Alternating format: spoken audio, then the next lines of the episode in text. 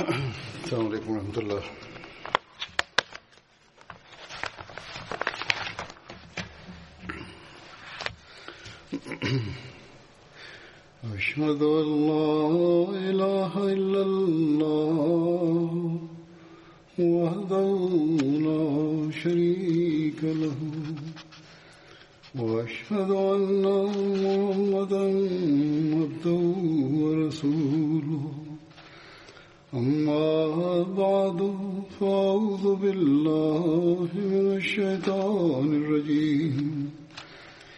بسم الله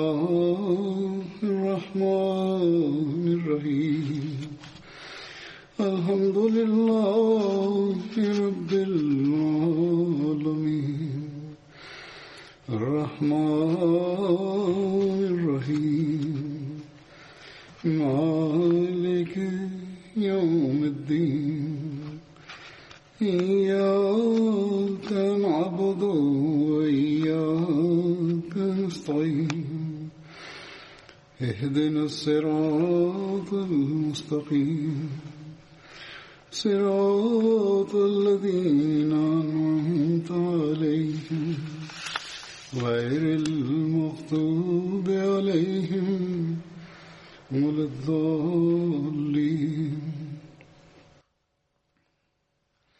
hazrat amirulmuminin ayadahullahu taala binasri laziz anasema ya kwamba sawa na hali jinsi ilivyo siku hizi na kwa mujibu wa kanuni iundwayo na serikali ya hapa hutuba ya ijumaa haiwezi kutolewa ilhali maamuma na wasikilizaji wawe wamekaa mbele na kutokana na kanuni iliyopo na kwa mujibu wa ruhusa tuliyo nayo maandalizi ya kutoa hutuba kutoka hapa misikitini yamefanywa kwani wapo wasikilizaji maelfu na malaki walioenea duniani. Haijalishi kama mtu yeyote yupo misikitini mbele yangu au la yatupasa tufanye juhudi ili umoja huu ubaki milele kati yetu na pia tufanye maombi kwa ajili yake. Mwenyezi mungu atujaalie kheri na atuondolee janga hili na kwa mara ya tena misikiti iweze kustawi. Sasa ningependa kueleza mada hasa ya hutuba yangu. Kumbukumbu za talha bin ubaidullah raziallahu anhu zilikuwa zimeelezwa katika hutuba ya ijumaa ya wiki mbili zilizopita yeye alikuwa ameuawa shahidi katika vita vya jamal na nilikuwa nimesema ya kuwa habari za vita vya jamal nitazieleza katika siku za usoni hivyo leo nitaeleza habari zake. Yapo maswali mbalimbali yanayoihusu vita vya jamal ambayo yanaibuka kichwani nayo yanapata kujibiwa vile vile hasumar raziallahu anhu kabla ya kifo chake alikuwa ameunda kamati moja kuhusu mambo ya ukhalifa kuhusiana na kamati hiyo. Maelezo yaliyoindikwa katika riwaya moja ya kitabu cha sahih bukhari ni kama yafuatayo. Ulipowadhia wakati wa kifo cha umar raziallahu anhu watu walimwomba kwa kusema kuwa ewe amirulmuminin tafadhali fanya wasia na umteue yeyote kuwa khalifa. Naye akasema kuwa si mwoni yeyote mwenye haki ya kuwa khalifa isipokuwa wale wachache tu ambao mtume salallahu alehi wasallam alipofariki dunia. Alikuwa amewarizia. Kisha hazum raziallahu anhu akataja majina ya hazrat ali hazrat usman harat zubair harat talha Hazrat saad na hadrat abdurahman bin auf na kusema ya kwamba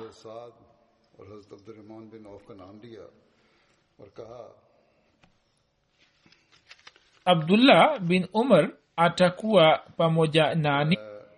Lakini yeye hana haki yoyote katika ukhalifa huu. Kana kwamba nimesema jambo hilo kwa kumpa moyo abdullah ikiwa saad atachaguliwa kwa khalifa basi yeye awe khalifa wenu. Wa ila yote miongoni mwenu atakayechaguliwa kuwa amiri aendelee kupata msaada kutoka kwa saad kwani siku muuzulu kwa sababu ya kushindwa kwake katika kazi fulani wala hakuwa mwenye kufanya hiana. Kisha akasema mimi kwa yule atakayekuwa khalifa baada yangu namtolea wasia kuhusu muhajirina ya kwamba awatimizie haki zao na awaheshimu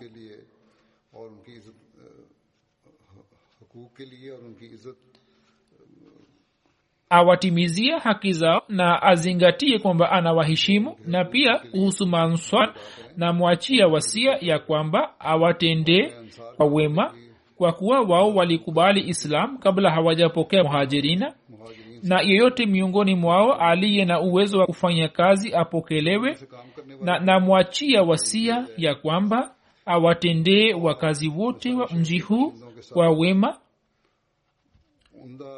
kwani wao ni wahami wa islam na ni wakusanyaji wa zaka na ni sababu ya kuwafizihisha maadui na pia kwa mujibu wa ridhaa yao mali ichukuliwe kutoka kwao ambayo baadha ya mahitajio yao iwe imezidi na namwachia wasia ili awatendee mabedui wa uharabuni kwa wema kwani wao ni mizizi ya waarabu na ni kiini cha ja islam. Na pia ichukuliwe katika mali yao ya ziada na kisha wapatiwe kati yao wale walio na haja nayo na namwachia kwa mwenyezi mungu na kwa mtume wake sallallahu na kwa wale aliyowaahidi ahadi yoyote ahadi yao itekelezwe kwa ajili ya allah na kwa ajili ya kuwalinda zichukuliwe hatua na pia sawa na uwezo wao ipokelewe kutoka kwao. Hatumar alipofariki dunia tulimbeba na kuanza kutembea. Hapo abdullah bin umar akamsalimia hat aisha na kusema assalamu alaikum na akasema kwamba umar bin khitab anaomba ruksa hata aisha akasema mlete ndani. Hivyo akapelekwa ndani na maiti yake ikawekwa karibu na wenzake wawili. Mazishi yake yalipokwisha fanywa tayari wale watu ambao hatumar alikuwa amewataja wakakusanyika kwa pamoja. Hata abdurahman bin auf akawaambia ya kwamba swala hili muwaachie watu watatu hazubair akasema kuwa namwachia hiari yangu kwa abdurahman bin auf. Abdurahman bin auf akawaambia Hazrat ali na usman ya kwamba yeyote miongoni mwenu atakayejiondoa kutoka jambo hili jambo hilo tutamwachia yeye na islam na mwenyezi mungu awe msimamizi wake. Mwenyezi mungu atamchagua yule aliye bora kwake. Jambo hilo likawanyamazisha wote wawili yani hawakumjibu lolote. Kisha abdurahman akasema je jambo hili mnaniachia mimi? Na mwenyezi mungu ni msimamizi wangu. Nitatumia uadilifu katika swala la kumpendekeza mmoja wenu aliye bora zaidi. Hapo wote wakasema sawa kisha abdurahman akashika mkono wa mmoja wao na kwenda naye pembeni na kusema kuwa wewe ni kutoka familia ya mtume saa salam na cheo ulicho nacho katika islam kiko wazi.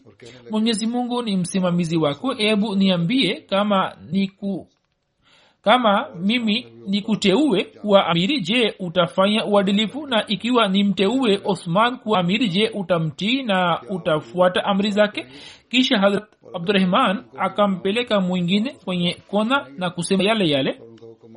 Alipochukua ahadi imara kutoka kwao akamwomba hat usman ili ainue mkono wake na akafanya baiati yake. Na hatali pia akafanya baiati yake na watu wa nyumbani wakaingia ndani nao vile vile wakafanya baiati yake. Riwaya hii inapatikana katika kitabu cha sahih bukhari.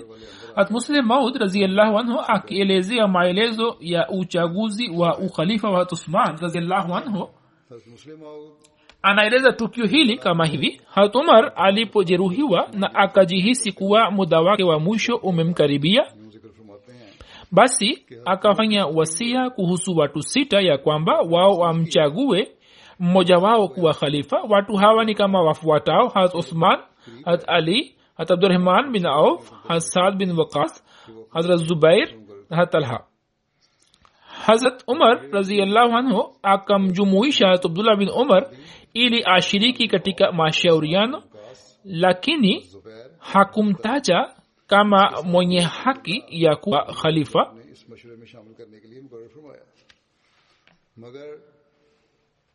Na akafanya wasia ya kwamba watu hawa wafikie uamuzi katika siku tatu na akamteua suheb kwa siku tatu kama imamu wa swala na akamteua miqdad bin aswad kama msimamizi wa kamati ya mashauriano na akamwagiza ya kwamba uwajumuishe wote kwa pamoja washawishi ili waweze kufikia mwafaka na wewe mwenyewe ukiwa na upanga uendelee kuwalinda mlangoni na akasema ya kwamba kwa yule ambaye wengi wataafikiana naye wote wafanye baiati yake na ikiwa yeyote akimkataa basi umue na ikiwa kila upande wawe watatu watatu basi yeyote atakayependekezwa na abdullah bin umar awe khalifa na ikiwa wasiafikiana uamuzi huo basi yule ambaye abdurahman bin auf atamuunga mkono awe khalifa. Maswaba wote watano wakashauriana lakini kwa kuwa wakati ule talha alikuwa hayupo madina hivyo hawakuweza kuufikia mwafaka wote baada ya mjadala mrefu abdullah hat abdurahman bin auf akasema haya yule anayetaka kujiondoa basi aseme tu lakini kila mmoja wao akakaa kimya. Ndipo abdurahman akasema haya najiondoa mimi. Kisha hata usman akasema haya kisha wengine wawili wakasema hat ali akakaa kimya kisha yeye akachukua ahadi kutoka kwa hat abdurahman ya kwamba yeye hatatumia upendeleo katika uamuzi wake. Yeye akaahidi kufanya hivyo na mambo yote yakaachwa kwa abdurahman bin auf. Abdurahman bin auf alizitembelea nyumba tatu nyumba zote za madina kwa siku tatu. Na akawauliza kina baba na kina mama ya kwamba sawa na maoni yao ni nani anastahili kuwa khalifa. Wote wakasema kuwa wao wanakubali ukhalifa wa hatusman hivyo akatoa uamuzi wake katika haki ya hatusman na usman akachaguliwa kuwa khalifa. Kuhusiana na historia hayo ni maelezo ya hat anhu. Katika kitabu cha fathul bari ambacho ni maelezo ya sahih bukhari imeandikwa hivi ya kuwa hatusmar alipofanya wasia wakati yule hatalha hakuwepo au inawezekana kuwa alipohudhuria hasumar alikuwa amekwisha fariki dunia. Pia inasemwa kuwa alipohudhuria mashauri yalikuwa yameishafanyika tayari sawa na riwaya moja ambayo inafahamika kuwa sahihi zaidi. Talha alirejea na baiati had usman ilikuwa imefanywa tayari kwa vyovyote vile hat usman alichaguliwa kuwa khalifa na mambo yakaanza kuwa mazuri. Hat usman alipouawa shahidi wote watu wote wakamkimbilia hata ali raziallahu anhu katika watu hawa walikwepo masahaba na matabein wote wakasema kwa sauti moja kuwa ali ndiye amirulmuminin na wakajumuika nyumbani kwake hata ali akawaambia kuwa kazi hii si kazi yenu bali ni kazi ya watu wa badri. Na yule ambaye watu wa badri watamrizia ndiye atakaye kuwa khalifa. Hapo watu wote wa badri wakamjia hata ali na kusema hatumoni yeyote mwingine anayestahili kuwa khalifa kuliko wewe. Hivyo tupe mkono wako ili tufanye baiati yako. Hatali akawauliza talha na zubair wako wapi?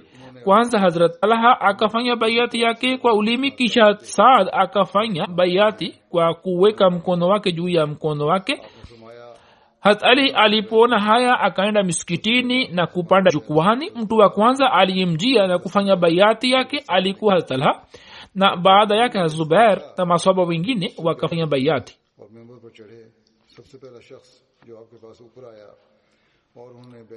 hazrat talha zubair na hazrat aisha raziallahu anhum walifanya baiati ya hazrat ali raziallahu anhu au muslim maud raziallahu anhu akielezea habari hii anasema katika hutuba yake muslim maud raziallahu alipotoa majibu ya baadhi ya pingamizi za khwaja kamaluddin saheb na habari hii ni muhimu sana na ndiyo maana naeleza hapa.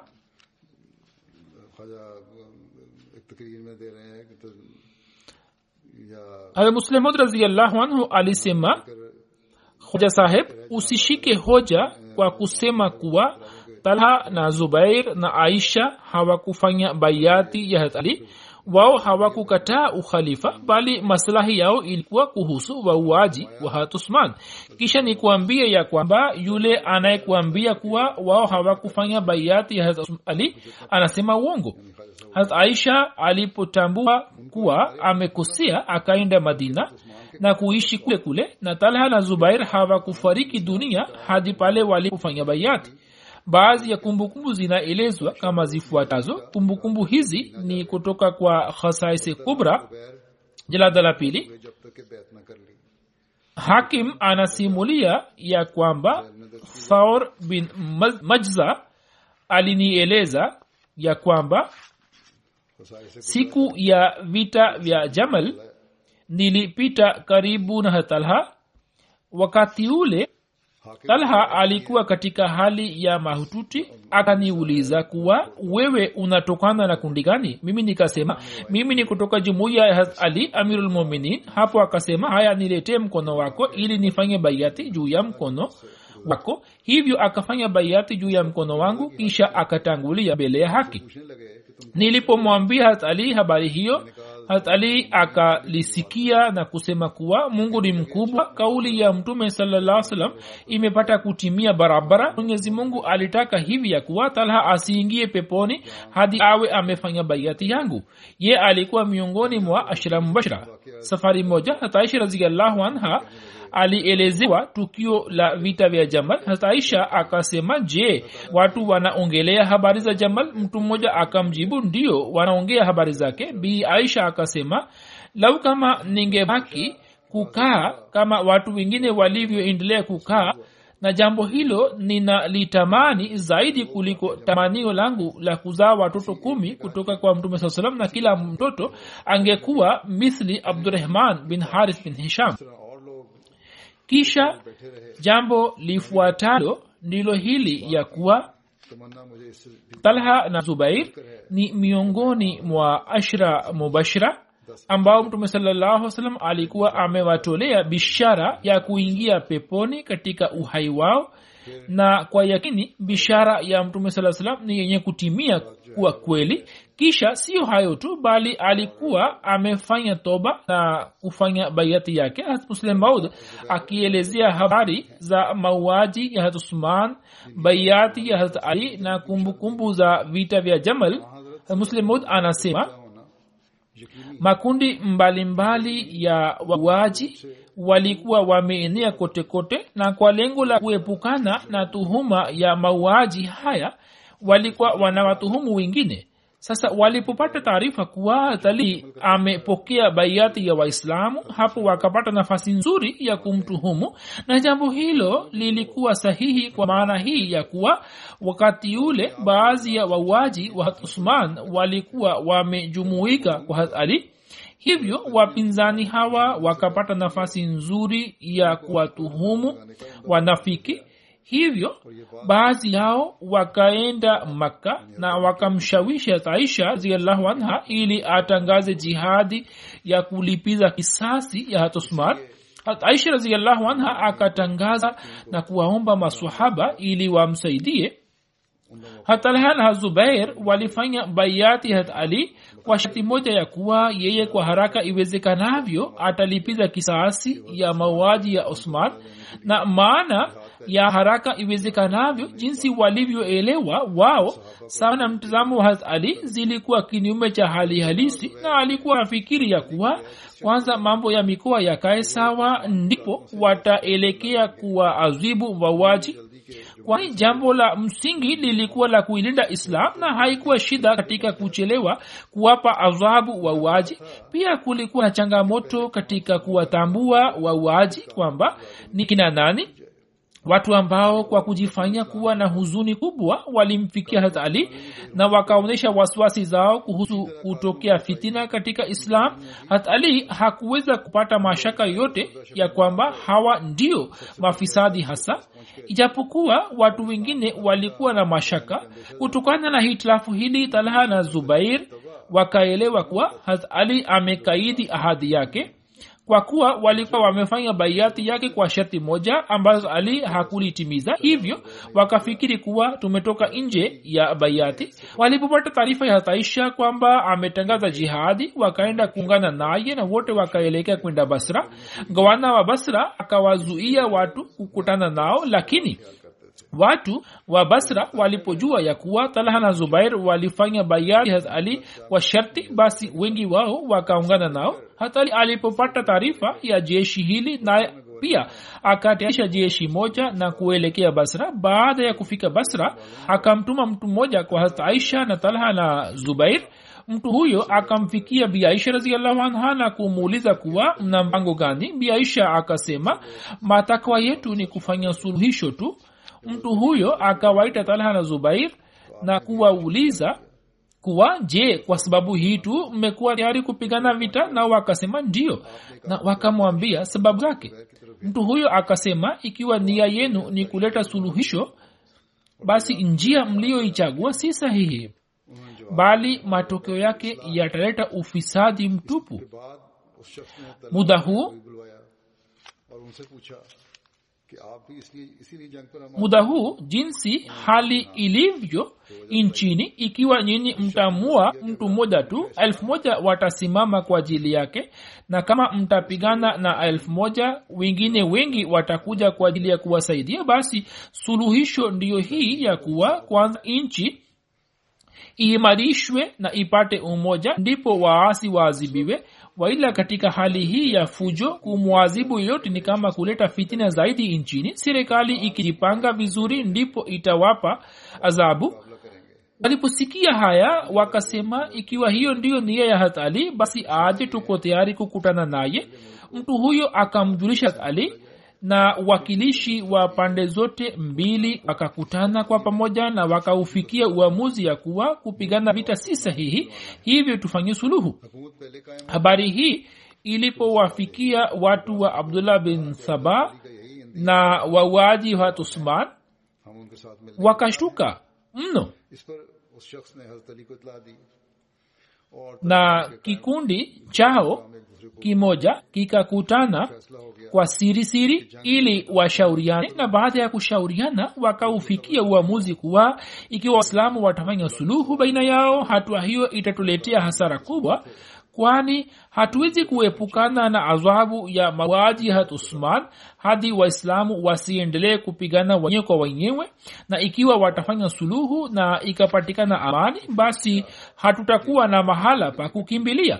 Hivyo tufanye juu chini ili suluhu isipatikane katika waislamu.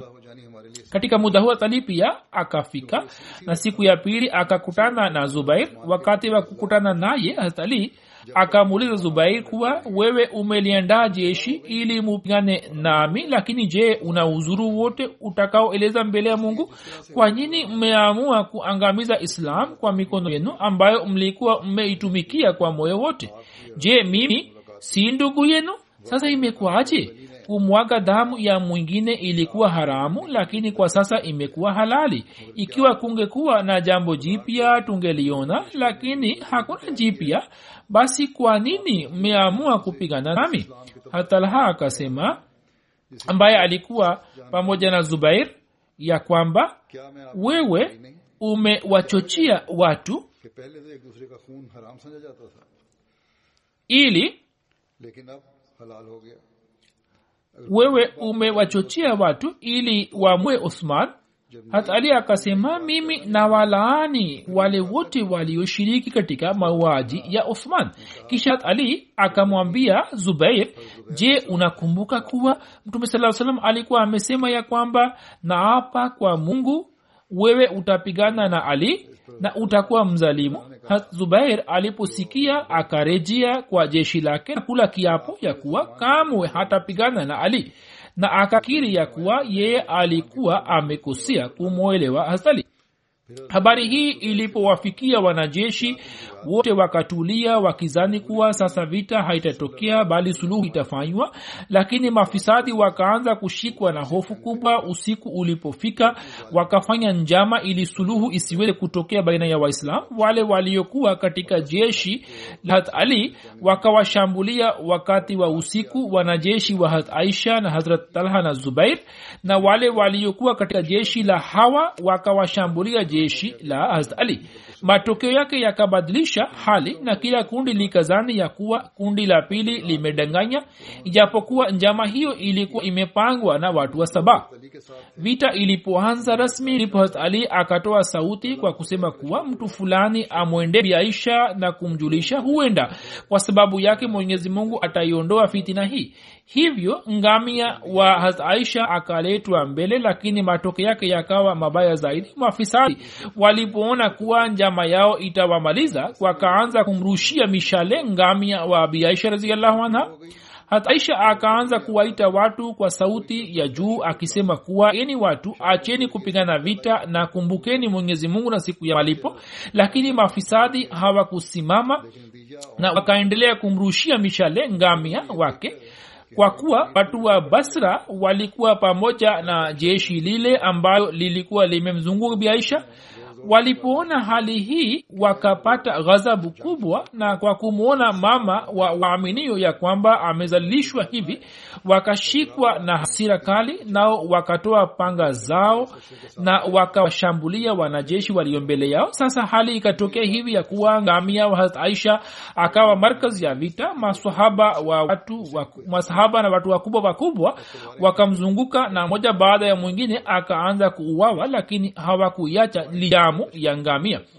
Zubair hakushiriki katika vita na kuelekea upande mmoja lakini mpin, mpinzani mmoja akamfuata na akamua shahidi pale alipokuwa anaswali. Talha akauawa na wale mafisadi katika uwanja wa vita. Vita ilipopamba moto basi kwa kuona haya ya kuwa vita hii haitaisha hadi aisha asitolewe nje baadhi ya watu wakakata miguu ya ngamia yake na wakarwa kiti na kuweka chini ndipo vita ikapata kuisha. Hat ali kwa kuliona tukio hilo akahuzunika mno na uso wake ukawa mekundu lakini alikuwa hana cha kufanya baada ya vita kuisha. Maiti ya talha ilipopatikana katika wale waliouawa ilimhuzunisha sana hatali matukio yote yanaonyesha wazi kuwa masahaba hawakuchangia chochote katika vita hii bali jama hiyo ilikuwa imepangwa na wale wale waliokuwa wamemua hazrat uthman na hazrat talha na zubair walipofariki dunia. Walikuwa chini ya baiati hat ali kwani walikuwa wamejibadilisha na walikuwa tayari kumt ali lakini wakauawa na baadhi ya mafisadi. Ndiyo maana ali akawalaani wauaji hawa muslim maud akielezea habari za vita vya jamal na shahada ya hazrat talha anasema ya kuwa mitume wanapokuja duniani watu wanaowaamini mwanzoni ndio wanaofahamika kuwa watu wakubwa. Kila muislamu anajua kuwa baada ya mtume saa salam harat abubakar harat umar harat usman harat ali harat talha harat zubair hadrat abdurahman bin auf harat saad hazrat said ndio waliokuwa wanafahamika kama watu wakubwa lakini sababu ya ukubwa wao ilikuwa si hii ya kuwa walikuwa wamepata unafuu na raha bali sababu iliyowafanya wawe wakubwa na bora ndiyo hii ya kuwa walikuwa wamevumilia mateso makubwa zaidi katika njia ya dini kuliko wengine. Hatalha aliishi maisha baada ya mtume na pale ambapo uthman akauawa shahidi na hitilafu likatokea kati ya waislamu. Kundi moja liliposema kuwa tunatakiwa tulipize kisaasi ya mauaji ya uthman viongozi wa kundi hilo walikuwa hatalha hazubair na aisha lakini kundi la pili likasema waislamu wametawanika na watu wanakufa tu. Hivyo labda tuwakusanye waislamu wote ili shani na ukubwa wa islam upate kustawi na baadaye tutalipiza kisasi kiongozi wa kundi hilo alikuwa hat ali hitilafu hili likazidi kwa kiasi hiki ya kuwa hazrat talha hazrat zubair na hazrat aisha wakasema kwamba ali anataka kuwaokoa wale ambao wamemua usman. Hazrat ali akasema kuwa watu hawa wanaangalia maslahi zao na hawaoni faida ya islam iko wapi. Kana kwamba hitilafu likafikia kilele chake na vita ikaanza baina yao. Hataisha akaongoza jeshi lake katika vita hii atalha na zubair walishiriki katika vita hii kama ilivyoelezwa hapo kabla ya kuwa mwanzoni walikuwa katika kundi la upinzani kisha hazrat zubair kwa kumsikia hazrat ali akajitenga na vita na wengine pia wakatamani kufanya suluhu lakini wale ambao walikuwa wapinzani na wanafiki au walikuwa wenye kuleta fitina ndio walioleta fitina kwa vyovyote vile haya yalikuwa makundi mawili yaliyoshiriki vitani na vita ilipokuwa inapiganwa baina yao hapo sahaba mmoja akamjia talha na kusema ewe talha je unakumbuka siku fulani mimi na wewe tulikuwa tumeketi kwa mtume salam na mtume salam alikuwa amesema kuwa talha muda utawadia ambapo utakuwa katika jeshi moja na ali atakuwa katika jeshi jingine na ali atakuwa mwenye haki na wewe utakuwa umekosea. Talha aliposikia hayo akapata kuelewa na kusema ndiyo nimelikumbuka jambo hilo na kisha wakati ule ule akatoka nje ya jeshi na kwenda upande. Alipokuwa akienda ili jambo la mtume lipate kutimia ndipo mtu mmoja mwenye bahati mbaya aliyekuwa askari wa jeshi la hathali akamfuata na kumua na kisu chake. Hatali alikuwa amekaa maeneo fulani ndipo muuaji wa talha akifikiri kuwa labda atapata zawadi kubwa akamjia na kusema kuwa ewe amirulmuminin nakupa habari ya kuuawa kwa adui wako. Hatali akasema adui yupi? Akasema ewe amirulmuminin mimi nimemua talha. Hazali akasema ewe bwana mimi pia nakupa habari kutoka kwa mtume saa salam ya kwamba wewe utatupwa motoni kwani mtume saa salam safari moja alikuwa amesema ilhali mimi nilikuwa nimekaa kule na talha pia alikuwepo ya kwamba ewe talha wewe utavumilia fedheha kwa ajili ya kuisaidia haki na uadilifu na mtu mmoja atakuua lakini mwenyezi mungu atamwingiza katika jahanamu. Wanajeshi wa ali talha na zubair waliposimama na ana, ana kwa ana katika safu talha akaanza kutoa hoja zake.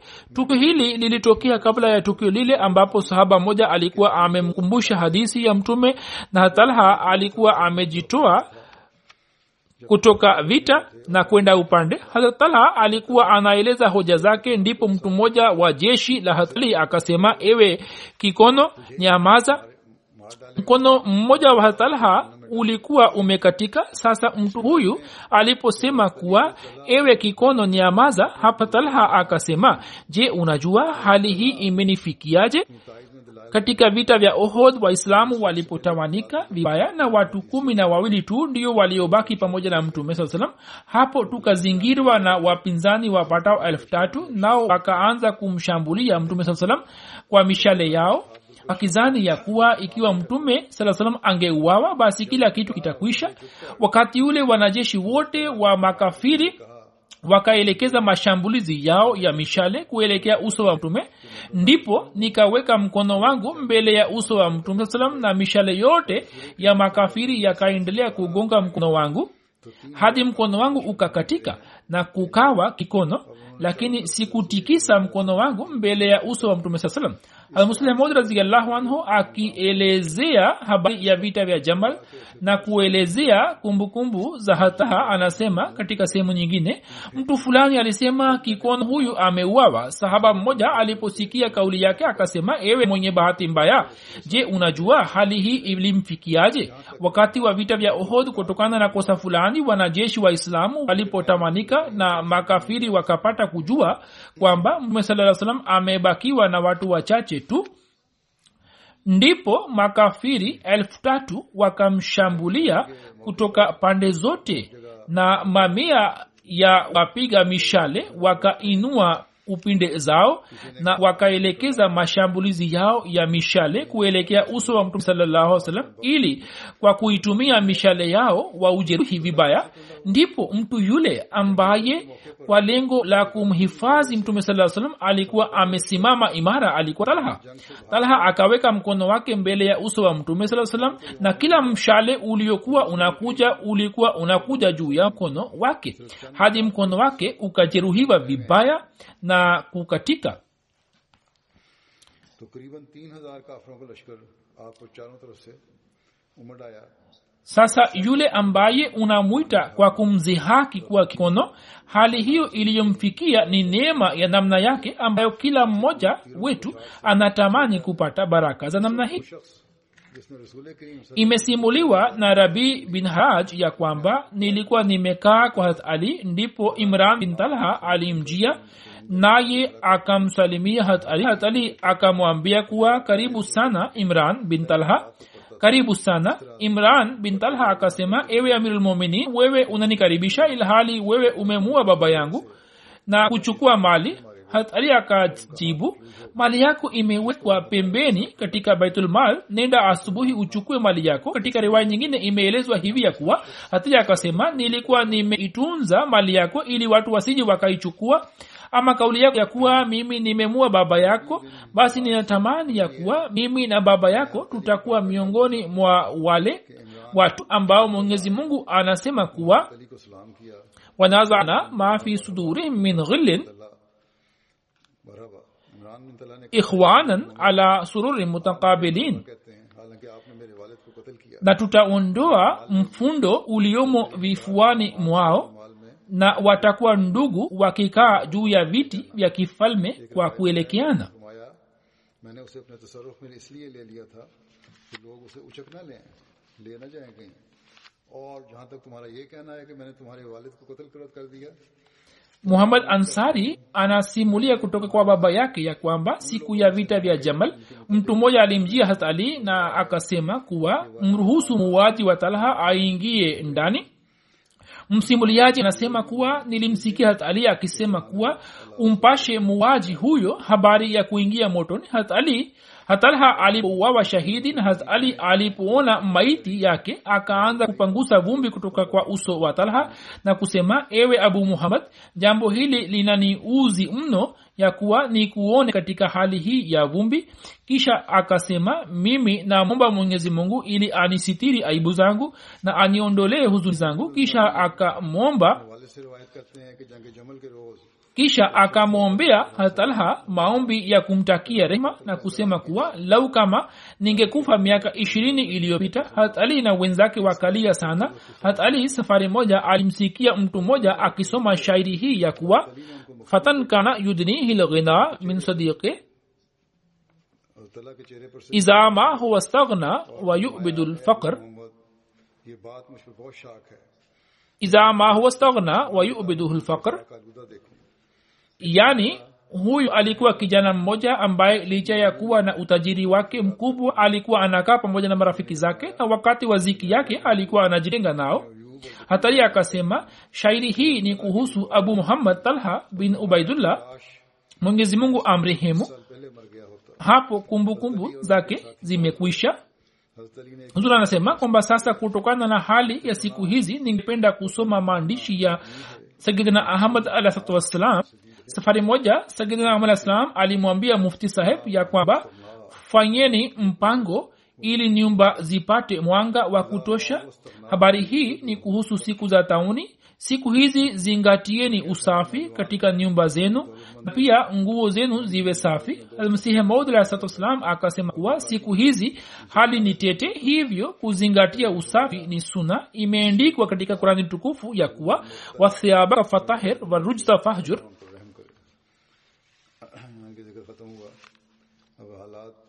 kisha katika sehemu nyingine akasema wale watu ambao katika miji na vijiji vyao tauni imeenea kwa kasi wasihame makazi yao na wasafishe nyumba zao na waziweke moto na wachukue tahadhari. Na zaidi ya hayo watubu kweli kweli na kwa kujitakasa wafanye suluhu na mwenyezi mungu. Na wakati wa usiku waamke na wafanye maombi katika sala zao za tahajudi kisha akasema kuwa kujibadilisha kweli kweli ndiyo kunaweza kutuokoa kutoka adhabu ya mwenyezi mungu. Wala nema maaqil mwenyezi mungu amjalie kila mwanajumuiya ili hasa siku hizi afanye maombi pia aweze kutekeleza maagizo yote ya serikali na muweke nyumba zenu katika hali ya usafi mupulizie dawa za kuwa wadudu dawa za detori huwa zinapatikana sokoni. Mwenyezi mungu awajaalie wote na awarehemu. Kwa yoyote vile ha siku hizi mufanye maombi mengi. Mwenyezi mungu awajalie wote. Amin.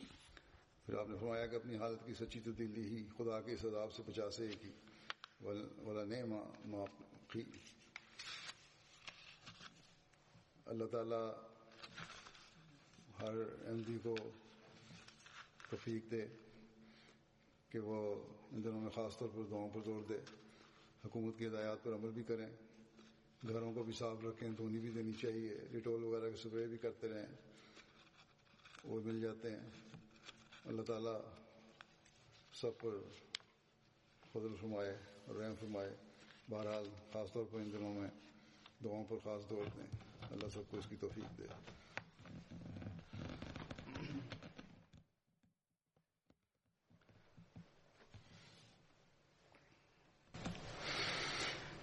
الحمد لله نعمده ونستعينه ونستغفره ونؤمن به ونتوكل عليه ونعوذ بالله من شرور أنفسنا ومن سيئات أعمالنا. من يهده الله فلا مضل له ومن يضلل فلا هادي له. ونشهد أن لا إله إلا الله.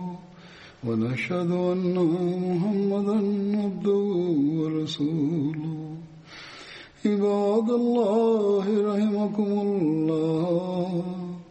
إن الله يأمر بالعدل واللسان وإيتاء ذي القربى وينهى عن الفحشاء والمنكر والبغي يعظكم لعلكم تذكرون.